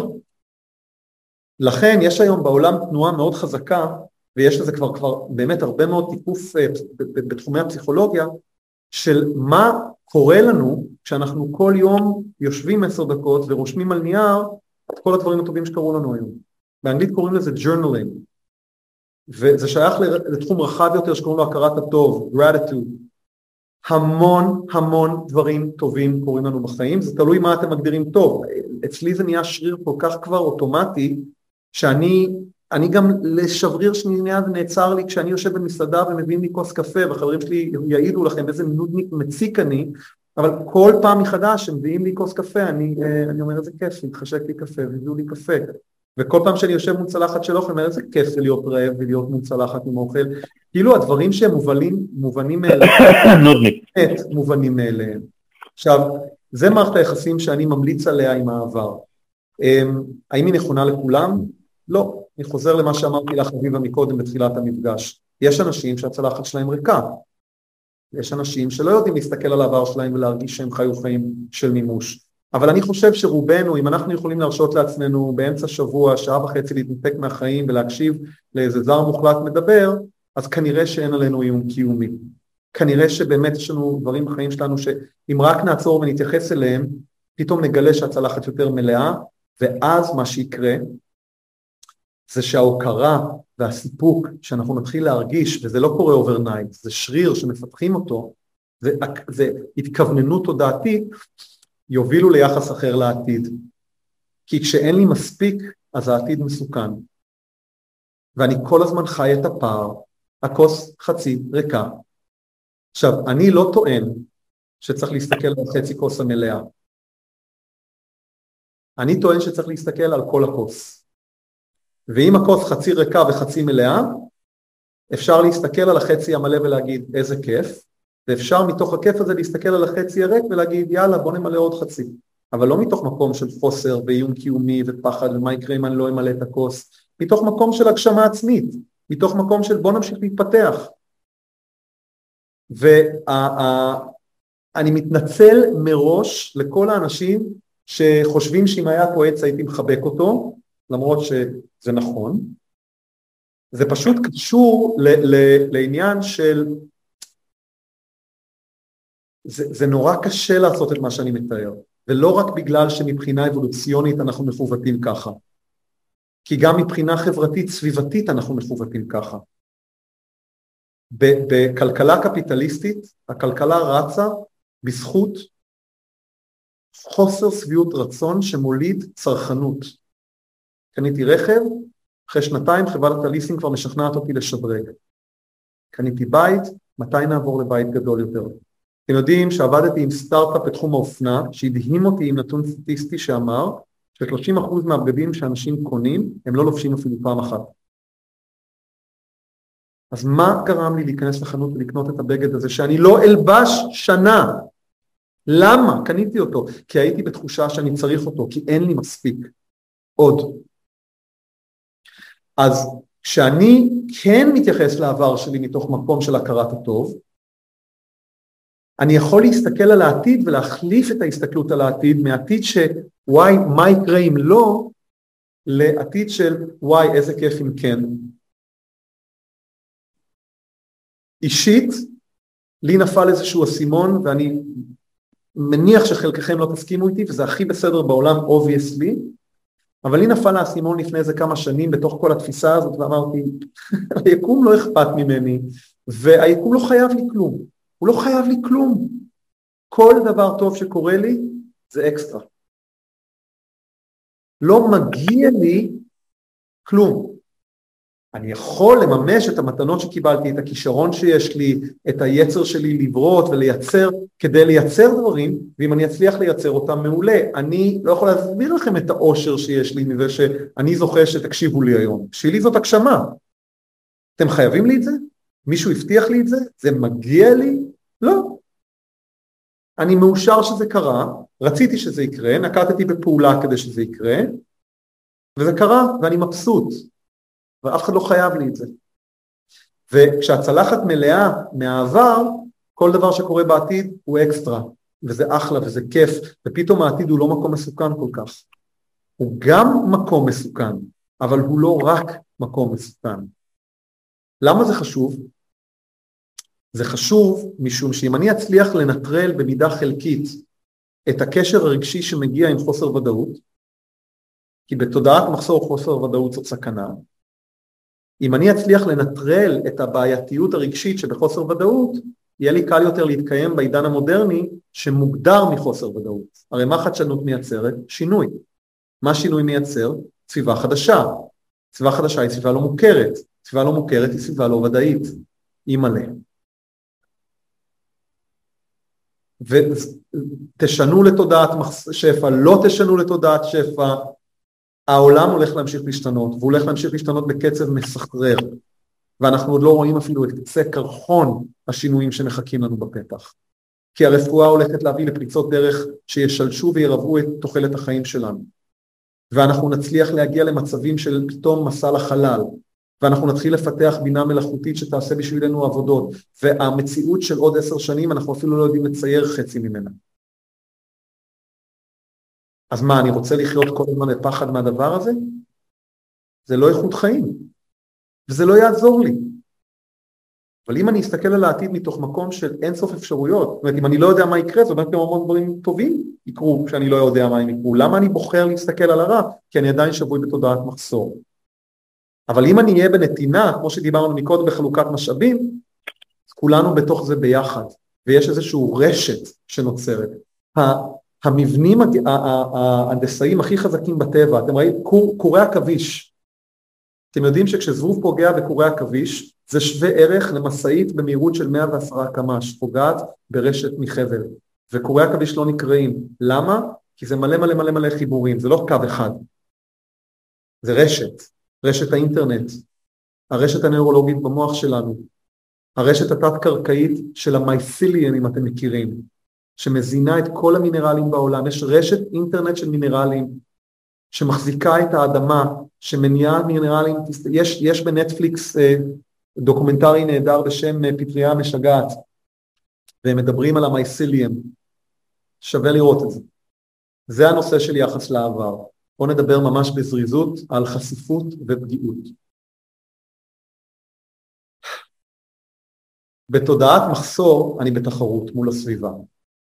כשאני בתחרות מול הסביבה, כל חולשה שלי וכל מגבלה שלי מסוכנת, שלא ידעו. מה אני עושה? אני שם שיחה על הפנים. שותף שלי, הגאון גור, כתב ספר בשם מסכת הזהב, בדיוק על זה, לתאר את המצב הרגשי של אנשים מצליחים במיוחד, שאיתם הוא זכה לעבוד, מיליארדרים, ראשי מדינות וכדומה. והרעיון הוא שאני לא יכול להרשות לעצמי שהסביבה תראה שאני חלשה, שאני חלש, אני, אני יכול להרשות לעצמי את זה, כי אני בתחרות ואני חייב להראות כוח. ואם יחשבו שאני חלש או לא טוב מספיק, יקדמו מישהו אחר, או יצודו אותי. אז אני בא לראיון עבודה, ואני מתאמן, לענות על השאלות הכי טובות, ואני רוצה להצליח במבחנים, ואני לא מעז לגלות את החולשות שלי. זה מוליד תופעה שבעולם הפסיכולוגיה כבר הרבה שנים חוקרים אותה, שקוראים לה תסמונת המתחזה, the imposter syndrome, שמתארת מצב רגשי ונפשי של בן אדם שחי בפחד מתמיד מפני זה שהוא או היא ייחשפו, אני מתחזה. אנשים לא מבינים, אבל אני לא באמת יודע מה אני עושה. זה רק עניין של זמן שאני אעשה טעות, ואז יגלו שאני אלתרתי כל הזמן הזה. באנגלית קוראים לזה fake it till you make it. מרל סטריט במשך שנים, אתם תקראו, השחקנית האגדית הזאת, אתם תקראו רעיונות איתה והיא תגיד, אני, יש לי חלומות בלהות, שהעולם קם בוקר אחד ומבין איזה שחקנית בינונית אני. שלושה אוסקרים דרך אגב. תסמונת המתחזה מאפיינת נשים יותר מגברים, כמה עצוב, והיא מאפיינת אנשים מעל הממוצע. ובתזמונת המתחזה אני כל הזמן שומר על מיתוג אישי וכל הדברים האלה. בתודעת שפע אני מסיר את המסכה. אני מאפשר לאנשים לראות אותי חלש, אני מאפשר לאנשים לראות אותי לא בטוח בעצמי. אני מרשה לעצמי, אתם יודעים, אני, איפה, איפה הדבר הזה נפל לי מאוד חזק? כשאני התגרשתי לפני חמש שנים, אשתי באמת אישה מאוד mm. יפה, והיית בעל עסק בינלאומי, כולם חשבו וואו, ואני דאגתי לשמר את התדמית הזאת, כי הצלחה מזמינה הצלחה, נכון? אבל בעצם הייתי בחובות, ובעצם הנישואים שלי היו לקרשים, ובעצם הייתי במצב שהסתכלתי במראה, הוכחה mm. עצמית mm. אפס, ו- ופחדתי להתגרש, כי מי תרצה להיות איתי, והתחלתי לספר לאנשים סביבי שאנחנו מתגרשים, וכמעט כל החברים שלי אמרו, כן, אנחנו בטיפול זוגי. אמרתי, אה, אה, אה, מה, צוחקים עליי? איך לא דיברנו על זה קודם? איך לא ידעתי שאני לא לבד? לא יודע כמה מכם זוכרים את הספר הילד הזה הוא אני של יהודה אטלס, מה היה גאוני בספר הזה? כשאתה קורא את זה, אתה יודע, כאילו ילדים חושבים שהם לבד בעולם, פתאום הם מבינים שהם לא לבד בעולם. ואני החלטתי בעקבות המסלול שם באותם, באותה שנת גירושים, אין יותר, לא מתעסק במיתוג אישי, לא, אני, אני רוצה שהעולם יראה אותי במערומיי. ומי שהיה מוכן, שמע ממני, מי ששאל אותי מה שלומך, שמע את התשובה. אם יש משהו שלא שיתפתי, זה לא היה כי אני לא היה לי נעים, זה היה כי חשבתי שאולי להם זה יגרום אי נעימות. כי רציתי לכבד את הגבולות של האינטימיות, כי לא לכולם נוח לצלול לתוך שיחה אינטימית בפגישה הראשונה, אבל שוב פעם, הקשר תודעתי, זה לא היה כי אני התביישתי, זה היה כי לא רציתי, כי ניסיתי להתחשב ברגשות של אחרים, וזו תפיסה אחרת. וככל שהתחלתי לדבר עם אנשים על הדברים האלה, אתם לא מבינים. היו לי שיחות עם אנשים, שבסוף מפגש ראשון אמרו לי, אני, אני לא מאמין שאני מספר לך את זה, אני שלוש שנים בספרות פסיכולוגי, לא ספרתי אצל הפסיכולוג שלי. אני לא מאמין שאני מספר לך את זה. למה? כי כשאני מוריד את המסכה, אני בעצם נותן רשות לבן אדם השני להוריד את המסכה. ופתאום כשהוא מוריד את המסכה וכשהיא מורידה את המסכה, פתאום אנחנו מבינים, אנחנו לא לבד. ומה תסמונת המתחזה באה להגן עליי? שלא ינדו אותי, שאני לא אהיה לבד, אבל בעצם כולם לובשים את המסכה הזו. בתודעה של מחסור, קודם אנחנו נבנה אמון, ומתוך האמון הזה אנחנו ניחשף. בתודעה של שפע, אנחנו קודם כל ניחשף והדבר הזה יבנה. האם זה נכון היה גם לפני 30 שנה? אולי לא. אולי לא, זה נורא פונקציה של תרבות, זה נורא פונקציה של מיקום, אני רוצה שתיקחו את מה שאני אומר בזהירות ותפעילו שיקול דעת ואל תלכו לרעיון עבודה ותספרו על הבעיות שלך, כאילו כן צריך להפעיל פה שיקול דעת, אבל הרעיון המרכזי פה הוא לא להסתובב עם נושא, לא, לא, לא להיות כל הזמן בפחד, בוא נהיה כנים, בוא נגיד את האמת, גם כשזה לא נעים, בואו נסיר את, את מסכת הבושה ואת הפחד הקיומי הזה, כי אני כבר לא באיום קיומי. רוב הסיכויים שאם אני אגלה חולשה מישהו יבוא לעזור לי, במיוחד אם הקפתי את עצמי באנשים הנכונים, ואם הם לא באו לעזור לי, אולי הגיע הזמן לשאול את עצמי עם מי אני באמת רוצה שקבוצת הייחוס שלי תהיה, כי קבוצת ייחוס בעיניי היא אחד מהדברים הכי משמעותיים לאושר. וכמובן ברני בראון, למי שמכיר או מכירה, מדברת על זה המון. בואו נדבר על הנקודה האחרונה והכי טעונה, ואנחנו ניגע בה בקצה המזלג, ומי שזה יעניין אותו או אותה, אני מתכוון לעשות על זה, כתבתי על זה לפני כמה שנים מאמר מאוד מאוד ארוך, וזה הולך להיות עוד נושא שאני אכנס אליו, פה אני נכנס אליו בזהירות גם כי אין זמן וגם כי לא, כולם, לא, לא לכולם נוח הנושא הזה. אבל אני חושב שהגיע הזמן להגדיר מחדש mm. מאיפה אנחנו שואבים ביטחון בזוגיות שלנו. והאם אנחנו מסתכלים על הזוגיות שלנו כמו יהלום. והאם אנחנו מסתכלים על היהלום הזה מתודעת מחסור מתודעת שפע. כמה מתוך הקשרים הזוגיים שלנו נמצאים, מתנהלים מתוך פחד. כמה מתוך היחסים שלנו עם בני בנת הזוג שלנו נגזרים, כמה מתפיסות הזוגיות שלנו נגזרות ממה אמ, יקרה אם הוא יעזוב אותי. וואו, או היא בגדה בי, או למה היא הולכת עם החברים האלה, או למה הוא הלך עם הדברים האלה. יש היום, אנחנו רואים גידול מאוד משמעותי בפורמטים אלטרנטיביים של זוגיות, ואני לא כאן להגיד לכם איזה פורמט נכון או לא נכון עבורכם, כי אני לא מכיר אתכם, ואני לא חושב שיש תשובה אחת נכונה לעניין הזה. אני כן אומר שהשאלה והעיסוק בפורמט, בעיניי, זה לחפש את המטבע מתחת לאור, לא באמת איפה שהיא. לנסות לבחון מחדש את המקום הזה של קנאה וכל מה שמשתמע ממנה מבחינת מה הציפיות שלי מהזוגיות שלי, לעומת מה היה קורה אם לא הייתה בכלל קנאה, או מה היה קורה אם לא הייתי מרשה לעצמי להשתעבד אליה. קנאה תהיה, אבל האם אני מרשה לה לנהל אותי?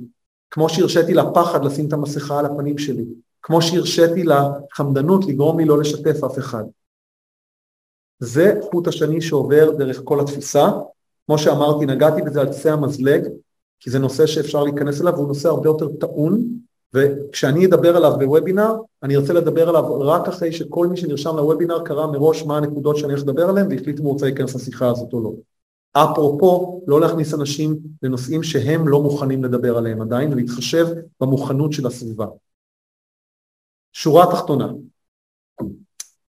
אני מת על הסיפור של ליזה בארץ הפלאות, אני חושב שזה יצירת מופת, ומי שלא מכיר, לרוץ ולהכיר. ומה שמעניין בעליזה בארץ הפלאות זה לראות איך כללי המשחק משתנים כשהמציאות משתנה. איך החוקיות משתנה, איך הצורה שאני מפרש דברים צריכה להשתנות כשהמציאות סביבי משתנה, והמציאות סביבנו, חברים יקרים, משתנה, והיא משתנה בקצב רדיקלי, ומה שקרה בשלושים שנים האחרונות למין האנושי זה לא פחות מאשר סחרור, והמוח האנושי נמצא היום בסחרור, בסחרור. ואם פעם יכולתי להסתכל על המציאות סביבי לפני חמישים שנה, והיה את המשפט באנגלית, seeing is believing, נכון? לראות זה להאמין, הנה, אני, אני רואה במו עיניי, אז היום אפילו מה שאני רואה אני כבר לא יכול לסמוך עליו. מניפולציות בסרטוני וידאו ומניפולציות בפיד, בסטורי שלי בפייסבוק ובמה, איזה פרסומת בחרתי לראות ו... ולכן הגיע הזמן לבחון חוקיות חדשה. מבחינתי ההצלחה של המפגש היום היא לא שאתם תסתכלו על כל המשתנים האלה ותגידו וואו אריה צודק ככה צריך לפעול, אני לא יכול להגיד לכם איך לפעול, אין לי, אין לי את הידע הזה, אלא אם המפגש היום יגרום לכם לבחון מחדש מנגנונים אוטומטיים בחיים שלכם ולנסות להגדיל את טווח האפשרויות שמהם אתם, אתם תבחרו את הדרך שאתם רוצים ואם אתם כל הזמן תהיו בתהליך של בחינה אז אני ארגיש המפגש קרה.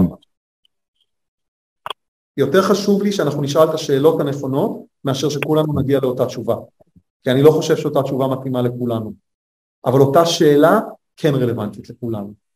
והמטרה של המפגש היום הייתה להציף שאלות של מה זה אומר לעבור מתודעת מחסור לתודעת שפע.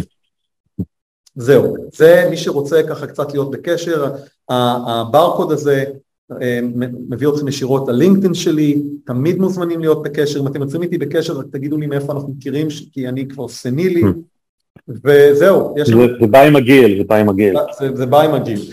יש לנו עשר דקות, 12 דקות, אני אה, רוצה לאפשר לכם לבחור או לסיים מוקדם וללכת לנוח ולשתות משהו, או לנצל את זה לשאלות ותשובות. אני אנסה להסתכל רגע על הצ'אט, לראות... בזמן שאני מסתכל על הצ'אט, כן. אני אציין כמה דברים, כי אתה יודע, זה הרצאה שלדעתי פעם ראשונה שאני שומע אותה עד הסוף, בכלל שומעים אותה עד הסוף, דיברנו עליה המון, היה לנו הרבה שיחות בעבר לתיאוריות ודברים כאלה, ופתאום לראות את זה רוקם עור וגידים, זה מדהים עם הגישה. אני רוצה להעיר, או, או עם א', כן, דברים שהתכתבו איתי בצ'אט גם אנשים ושאלו אותי וכדומה, על זה שהם מאוד מאוד מתחברים לתכנים האלה, כי זה משהו שמאוד לא נהוג לדבר עליו, זה מאוד לא מיינסטרימי הגישה, זה מאוד לא אה, מסחרי או קפיטליסטי, ויש המון גופים שעדיין לא הבינו את זה, עדיין לא הבינו את העניין שיש מספיק לכולם, ויש פה המון אנשים שעוקבים אחרינו הרבה, ו- ויודעים את הגישה, וכל הזמן באים ושואלים אותנו, כאילו, מה יוצא לכם מזה שאתם uh, מעביר, נותנים את החומרים, מזה שמעבירים וובינארים וזומים ו- ותכנים וכנסים, אתה יודע, מישהו כתב לי קודם, uh, בתחילת היום, כשהזמנתי לכנס של השביעי באוקטובר, ואמרתי שזה מחיר עלות. אז מישהו שאל אותי בהרצאה פרטית, מה הקאץ'? אז שאלתי אותו למה הכוונה, אז הוא אמר לי, יש לך קאץ', כי אם אין קאץ', מה, איך יכול להיות שאתם מעבירים כנס חצי יום במחיר של 37 שקל, מחיר עלות, אוקיי, מחיר הקפה, ואמרתי לו, אין קאץ', כי זה גישה לחיים, זה עניין של גישה לחיים, כי גם כשמסתכלים על עסק, יש את התוכן החינמי לצורך העניין, ויש את התוכן שנותנים אותו במחיר עלות, כמו שאתה הזכרת, ככל שיש יותר אנשים, זה מאפשר לתת מחיר יותר זול, וככל שהכנס הזה, יש לנו יותר ויותר סולד אאוטים, זה מאפשר לנו לאפשר להגיע לכמה שיותר אנשים. וזה בדיוק העניין. אין קאץ', זה לא קאץ', זה פשוט לבוא ולעזור. אתה יודע מתי יש קאץ'? אתה יודע מתי יש קאץ'? במחסור. בתודעת נכון. מחסור יש דינמיקת תחרות בין מוכר לקונה. לחלוטין. יש דינמיקת שיתוף פעולה שאחד ועוד אחד מייצר שלוש, וזה באמת קשה מאוד לצאת מזה כי יש עדיין הרבה זירות שבנויות על תודעת מחסור, אז קשה להבחין ביניהם. אה, בוא תגיד לי, תמשיך, תיתן את הדברים שלך ואז אני אנסה לראות אם אני יכול... זה לא, סבבה.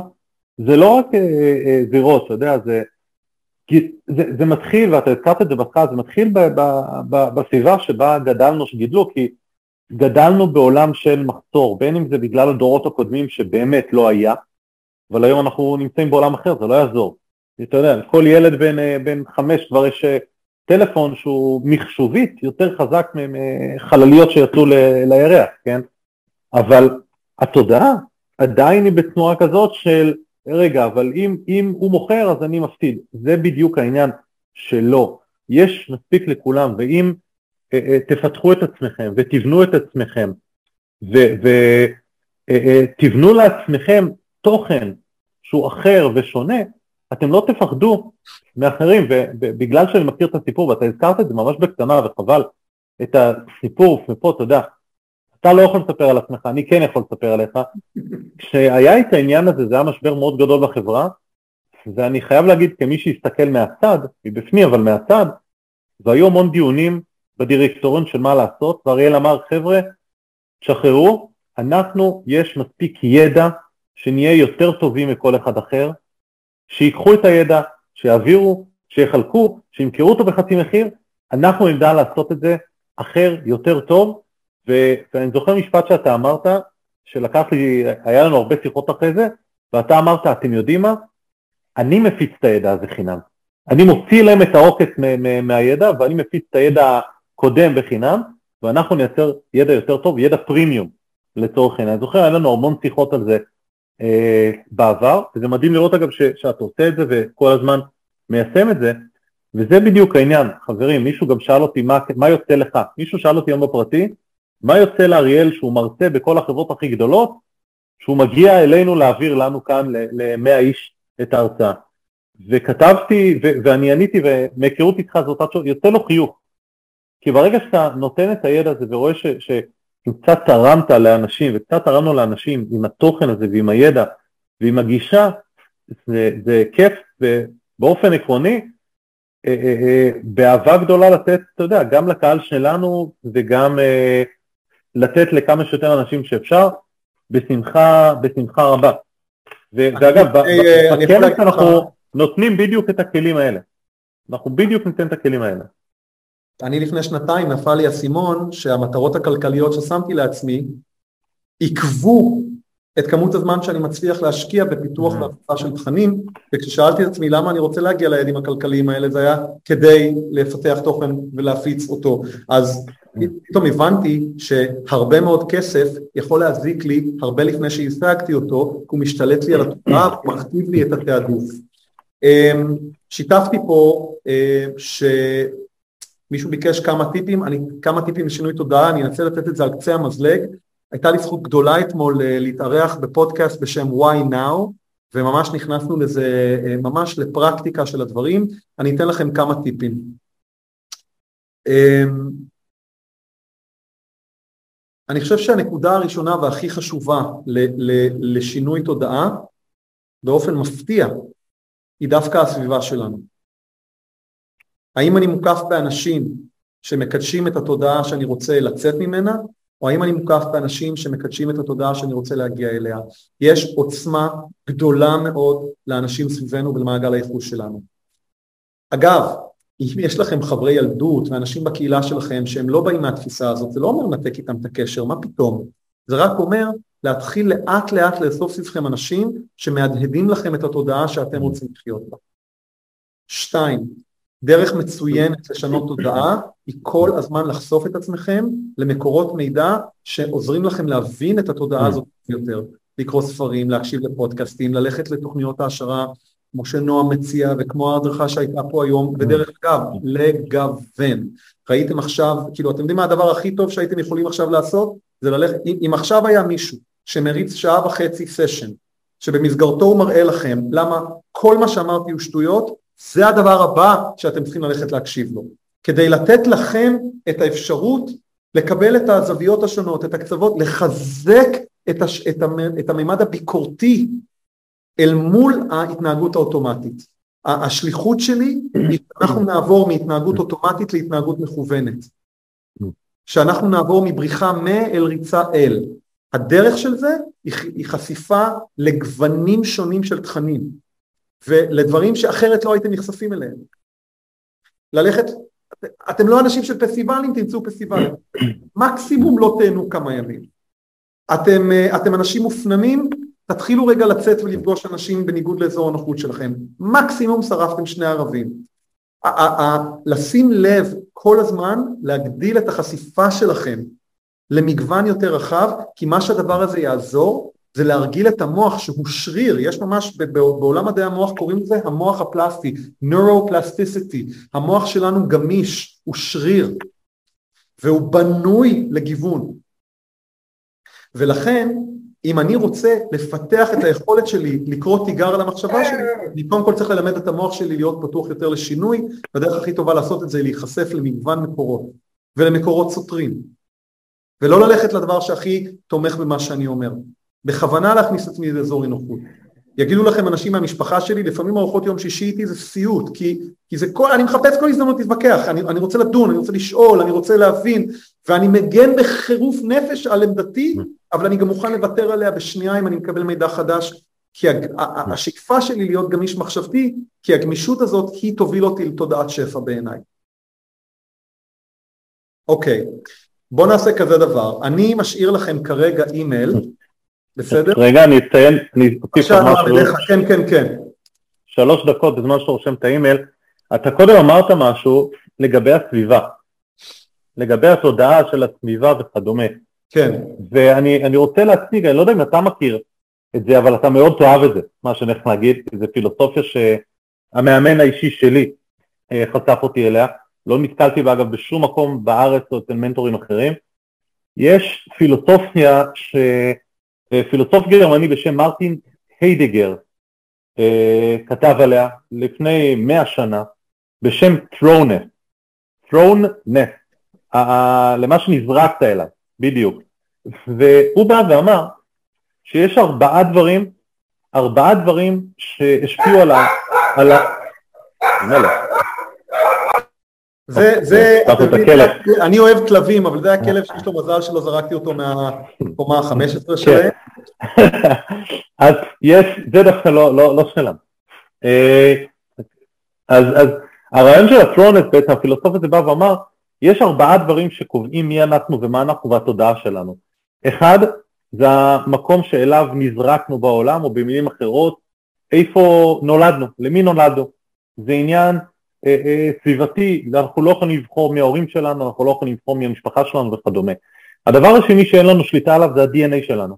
אתם יודעים, מאגר הגנים ש, שקיבלנו בחיים, ואליו נזרקנו. שוב, throwness, הדברים שאליו נזרקנו. השלישי זה הסביבה הפיזיולוגית, האווירה שאליה נזרקנו. לצורך העניין, מי שנולד היום באוקראינה, כל הראייה שלו על העולם תהיה שונה ממי שנולד בניו יורק לצורך העניין, כי הוא נולד לסביבה מלחמתית. והדבר הרביעי, הדבר הרביעי זו הסביבה החברתית שלנו. עכשיו, מתוך ארבעת הדברים שהשפיעו על החיים שלנו, על התודעה שלנו, הדבר היחיד שאנחנו יכולים לשנות לאורך החיים זה את הסביבה שלנו, או במילים אחרות, את השיח שבו אנחנו חיים. אם אנחנו חיים בשכונה שכולם מסוממים, מכורים לסמים, ואף אחד אין לו שאיפות, יהיה לנו מאוד קשה לעלות למעלה אם נשאר באותה סביבה. אם אנחנו ניוולד לסביבה שכולם עשירים, יהיה לנו מאוד קשה לא להצליח, כי שוב, זה הסביבה. ולכן, אם אנחנו רוצים לעשות איזשהו שינוי תודעה, כמו שדיברת עליו היום, תודעת שפע, תודעת מחסור, אנחנו צריכים לצאת מחשבתית, רעיונית, מהשיח שבו אנחנו נמצאים בו, כדי להיחשף לדברים אחרים, ואם אנחנו כל היום חיים בסביבה שהיא תודעת מחסור, של אה אני אה, אקרא אותו והוא אה, תחרות וזה, ואנחנו רוצים לשנות לתודעת שפע, אנחנו צריכים לשנות את השיח שלנו, להתחיל להבין ולהסתכל על הדברים מסביב ולראות שרגע, יש פה מקום לכולם, וכולם יכולים להצליח ורק צריכים לשאול את עצמנו את השאלה, מה מייחד אותי כדי שאני אעשה את זה אחרת, כדי שאני אתן ערך יותר גדול מאחרים שהם עדיין נמצאים בתודעת מחסור. וזה בדיוק העניין, זה בדיוק העניין ש- שדיברנו עליו המון, גם בכנס מיום שישי הזכרתי, גם בכנס בשביעי אני מדבר, תכלס רוב הכנס בשביעי לאוקטובר זה, זה אה, מדבר על הנושאים האלה של גם התודעה וגם הכלים איך לעשות את השינוי הזה אה, וכדומה, אז, אז כשדיברת על זה, זה הזכיר לי את, ה, את ה, הפילוסופיה למעשה של אה, היידיגר. כן, אני, אתה ואני, אתה סגרת, אתה כרגע תשלם במחיר של קפה על מה שאמרת.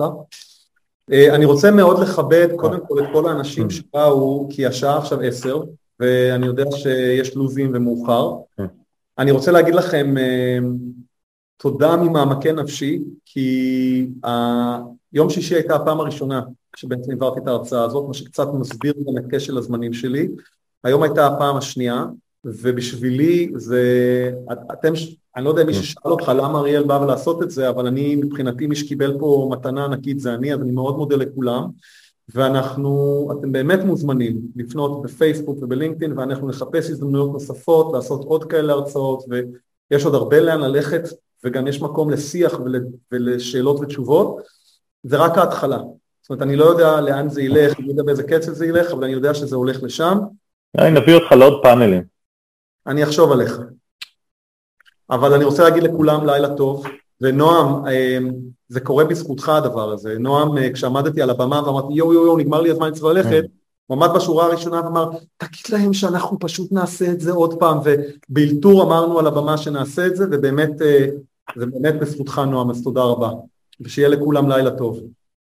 ותזכרו, כמו שאני מסיים תמיד, אה, תהיו אתם, כי כל השאר דפוסים. לילה טוב. להתראות חבר'ה, ביי ביי.